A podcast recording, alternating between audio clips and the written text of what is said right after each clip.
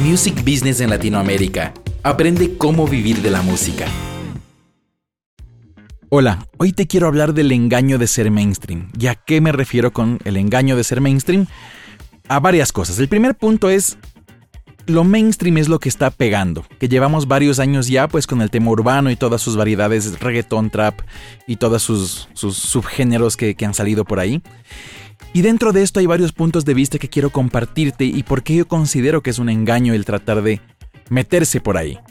Eh, y, no, y no, no me refiero a que el engaño es meterse, me refiero al engaño sobre lo que uno aspira o anhela o cree que va a hacer incursionar en estos géneros porque es mucho más crudo y mucho más difícil de lo que tú crees.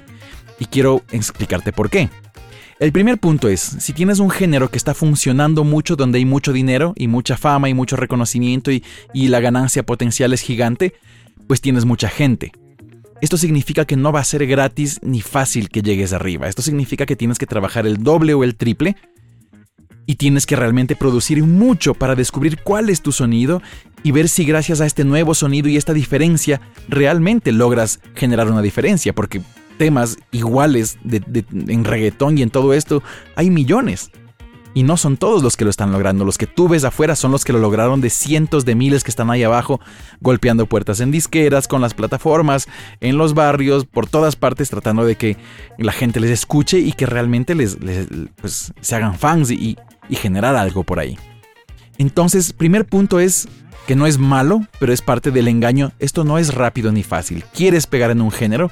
Tienes que trabajar duro, al igual que trabajarías duro para el rock, para la trova o para lo que sea.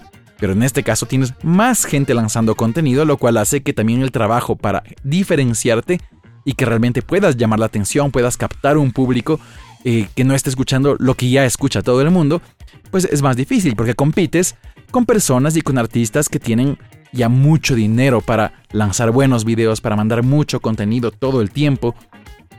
Y eso, eso es difícil si tú no tienes esos presupuestos para competir con ellos. ¿Cómo te diferencias entonces? Justamente con una diferencia en el sonido, en el mensaje, en el timbre de voz, pero todo esto tiene que estar acompañado de una producción espectacular y esto puede ser mucho tiempo de probar y de realmente generar algo bueno para, para diferenciarte. Entonces no es malo, pero no va a ser un camino automático. La buena suerte puede ser que te caiga si tienes algo muy exótico, pero nunca se sabe. Y si miras los artistas que la han pegado igual en estos géneros, nadie eh, logró esto de la noche a la mañana. Entonces piensa simplemente que estás entrando en un mercado competitivo. El segundo punto es que cuáles son las esperanzas eh, de una persona cuando realmente lo logra y qué significa lograrlo en, este mundo. Si tú piensas 30 años atrás, eh, los artistas tenían que vender básicamente sus almas a las disqueras, cosa que se fue poniendo peor con el tiempo. Eh, vender sus almas para que las disqueras pues inviertan el dinero que se necesitaba para que realmente puedan grabar sus discos. Antes grabar discos era exageradamente caro, peor aún hacer un videoclip. Entonces las disqueras eran las únicas con el poder para obviamente meter el, dinero ahí, lograr que se produzcan canciones, videoclips y luego obviamente la distribución, que es lo más difícil. Y entonces pues se mandaba la distribución de discos impresos a todas partes y eso se lograba que el artista pues ande por ahí, la gente lo encuentra en las tiendas y luego esto que suena en las radios y ahí apareció la famosa payola que también es el pago que hacen de forma ilegal las disqueras a las radios para que la canción suene más veces al día o rote más como se le dice una rotación y la mayoría de radios que existen pues aceptan ese dinero y con eso te, eh, pues te garantizan un puesto en, el, en, los hits, en los primeros 10, 20, 30, según cada radio como funcione. Y eso es lo que hace que una persona suene y realmente se haga famosa porque tiene gran difusión. Esto sigue siendo hasta ahora muy parecido, solo que un poco han cambiado de manos eh, ciertas actividades de este, de este proceso productivo para los, para los músicos. El punto positivo de todo esto es que la producción musical bajó mucho de, costos. Y es más fácil producir a buena calidad a muchos menores precios de lo que tenías que producir antes cuando realmente se hacía con cintas y era pues una cosa muy complicada, sobre todo muy cara. Y en Latinoamérica peor, muy difícil acceder a esto. Ahora se puede hacer y se puede hacer bien y se puede hacer bien realmente a precios muy baratos. El siguiente punto, las radios siguen funcionando igual, de hecho es un poco peor, Porque eh, simplemente la payola se ha disfrazado de otras cosas. Ahora te dicen, por ejemplo, eh, hagamos un concurso. Entonces hagamos un concurso y tú donas el premio y el premio resulta que es un viaje a un lugar o es un iPad o te piden un iPhone. Entonces significa que si tú quieres sonar una buena radio en Latinoamérica, en el mejor de los casos regalas un iPhone. Hay radios que ya tienen tarifas predeterminadas que pueden ir entre 5 mil, 10 mil dólares para que tú puedas estar en el primero, segundo, tercero, quinto o lugar número 30 inclusive en una tabla de hits. Si la radio es grande, pues tienes que competir entre 30, 40 y los que están arriba son los que pagaron. No significa ni que su música sea buena ni nada, significa que pagaron para estar en esos primeros lugares. Entonces, como ya te vas a dar cuenta, o ya te has dado cuenta, es que pues, se necesita mucho dinero. ¿Y cómo, de dónde se saca el dinero si las disqueras ya no están dando dinero? Las disqueras ahora agarran artistas que han demostrado estadísticamente con números, con seguidores, con número de escuchas, con visualizaciones en YouTube y con un montón de estadísticas demuestran que realmente ya son productivos, que son prolíficos, que ya dan dinero. Y cuando ya ven un artista que da dinero, entonces las grandes disqueras lo agarran y lo firman y entonces pues le, echan una mano para que esto siga subiendo porque saben que ya es buen negocio. Gracias a la piratería que apareció hace muchos años ya, las disqueras obviamente perdieron su negocio de vender discos. Eso se volvió un mal negocio, cualquiera podía comprarse en la esquina un disco pirateado. O se bajaba la gente pues al comienzo en Napster y luego en otras plataformas y ya no pagabas por la música. Y esto para los músicos fue una gran pérdida, pero sobre todo para las disqueras. Y entonces, como perdieron este negocio, empezaron a cobrar de todo lo que el artista generaba. Si el artista respiraba y eso le generaba un dólar, pues las, disqueras empezaron a cobrar también de la respiración de los artistas. Y esto es uno de los precios que pagan los artistas mainstream, que muchos de ellos realmente salieron de disqueras sin un centavo. Porque realmente es un porcentaje muy grande el que se lleva a las disqueras. Hace muchos años era el 10% y Michael Jackson y algunos pocos artistas llegaban a, ganar hasta el 20%, es decir, hasta 2 dólares del precio de distribución de un disco, por ejemplo. Ahora mira, se pagan tal, vez 3 centavos de dólar por cada eh, reproducción o menos de 3 centavos de dólar, creo que es un tercio de centavo de dólar para que suenes en Spotify, pues para con mil reproducciones te vas a ganar 3 dólares. Entonces tu trabajo de marketing y de promoción debe ser muy grande para que una plataforma finalmente te genere algo. Entonces todo se transformó en el tema de los shows. Vas a ganar dinero de hacer shows, vas a ganar dinero de vender realmente muchos shows y hacer giras mm, regionales, mundiales, nacionales, como quieras, pero hay que tocar. Hay que tocar afuera, hay que tocar en vivo y eso es lo que ahora trae el dinero. Pero la inversión es grande y entonces aquí se resuelve la pregunta, ¿quién está poniendo el dinero si no son las disqueras para que Maluma, para que Carol G, para que Peso Pluma para que toda esta gente, para que Bad Bunny y toda esta gente esté sonando como suena, ¿quién pone el dinero si muchos de ellos no vienen de familias ricas? ¿Ok? Si no tienes una familia rica, ¿quién pone el dinero? Y entonces la respuesta es que está poniendo el dinero los que ahorita tienen el dinero en el mundo y desde hace varios años ya, y ellos son, y ellos son los narcotraficantes. Entonces, esta es la otra parte de, este engaño. El dinero no llega solo de, de mecenas, buena gente, que quieren que tú seas famoso y que te quieren ayudar a tu carrera. Cuando tú le interesas a alguien que tiene dinero, el que está dispuesto a poner el dinero es un narcotraficante. Y los narcotraficantes lo que hacen es invertir en los artistas. Obviamente el artista se convierte en un empleado del narcotraficante, así como antes eran empleados de las disqueras. Bueno, ahora son empleados de los narcotraficantes. Trabajan para ellos y crean su fama gracias a su dinero y trabajan para ellos y no son dueños ni de su música ni de nada durante varios años. Y cuando finalmente pagaron su deuda o, el trato que se haya hecho pues de la inversión que el narcotraficante puso, cuando se paga ese dinero, entonces el artista puede acceder a comprar eh, su, propia música y, sus derechos para ser dueño realmente de sus shows y de su producción de dinero. Entonces, eh, tampoco ahora es, más bonito. De hecho, es peor que, que haberle vendido tu alma a una disquera, pues ahora le tienes que vender tu alma a un narcotraficante. Pero te va a poner la inversión necesaria, que en el mejor de los casos arranca desde los 500 mil dólares, que es lo que se necesita para hacer videoclips, eh, pagar mucha pauta, videos en YouTube y un montón de cosas que se necesitan para que el artista realmente eh, esté ahí adelante con los grandes no, no, no, te vas a hacer súper famoso con tres reproducciones en TikTok. Entonces, para estar entre los grandes hay que meter dinero y ese dinero lo tienen ellos.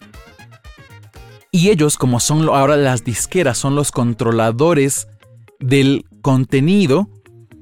Entonces, pues ahora mira de qué se tratan las letras y la música, de lo que ellos están pagando eh, para, para, sacar adelante sus negocios, para que sea buena inversión eh, su, su inversión en músicos.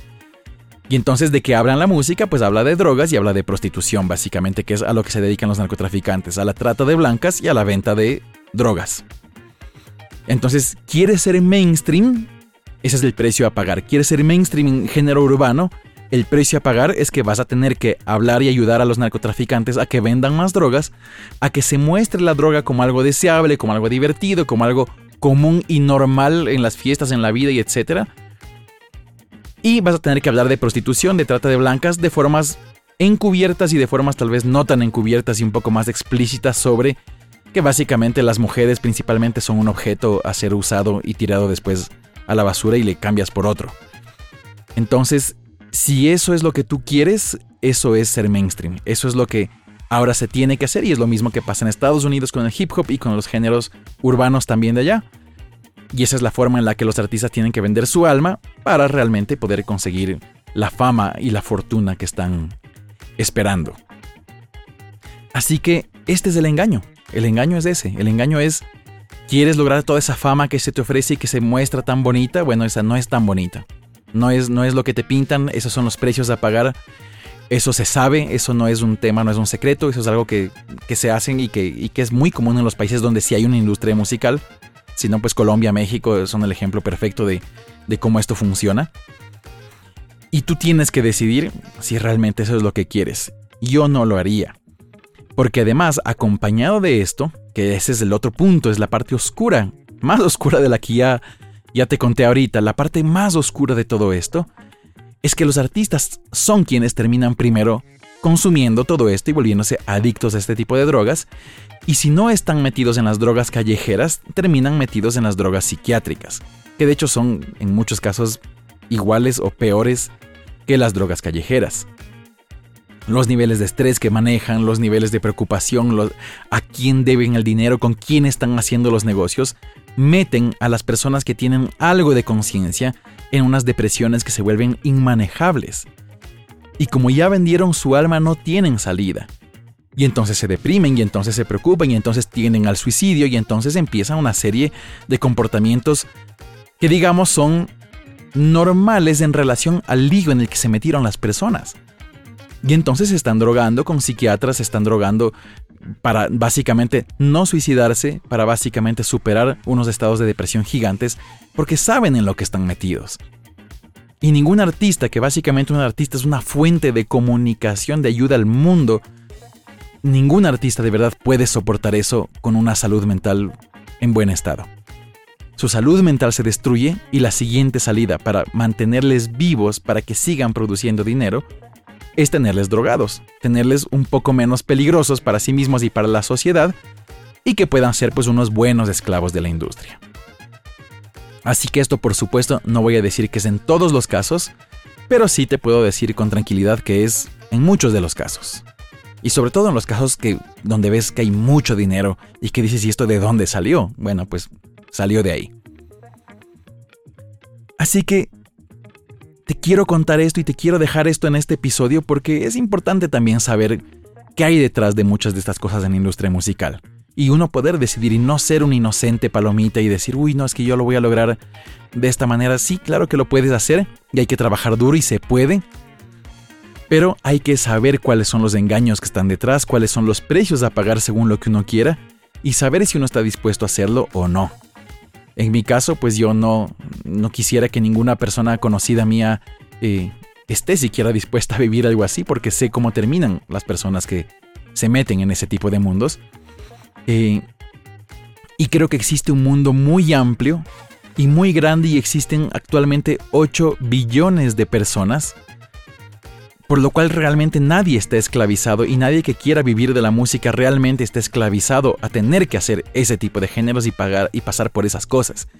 Hay mucho que se puede hacer, hay mucha gente. Las redes sociales son maravillosas porque han dado la posibilidad de que todos de forma gratuita estén comunicándose con el mundo y tengan la posibilidad de ser reconocidos. Creo que no hace falta ser millonarios para ser felices y pensar que lo logramos en la música. Yo conozco mucha gente lográndola y haciendo cosas muy buenas y ganando un buen dinero sin tener que vender su alma, sin tocar necesariamente géneros que son mainstream. Y lo están logrando y están viviendo de la música y dan de comer a sus hijos y tienen carros y tienen casas y les va muy bien.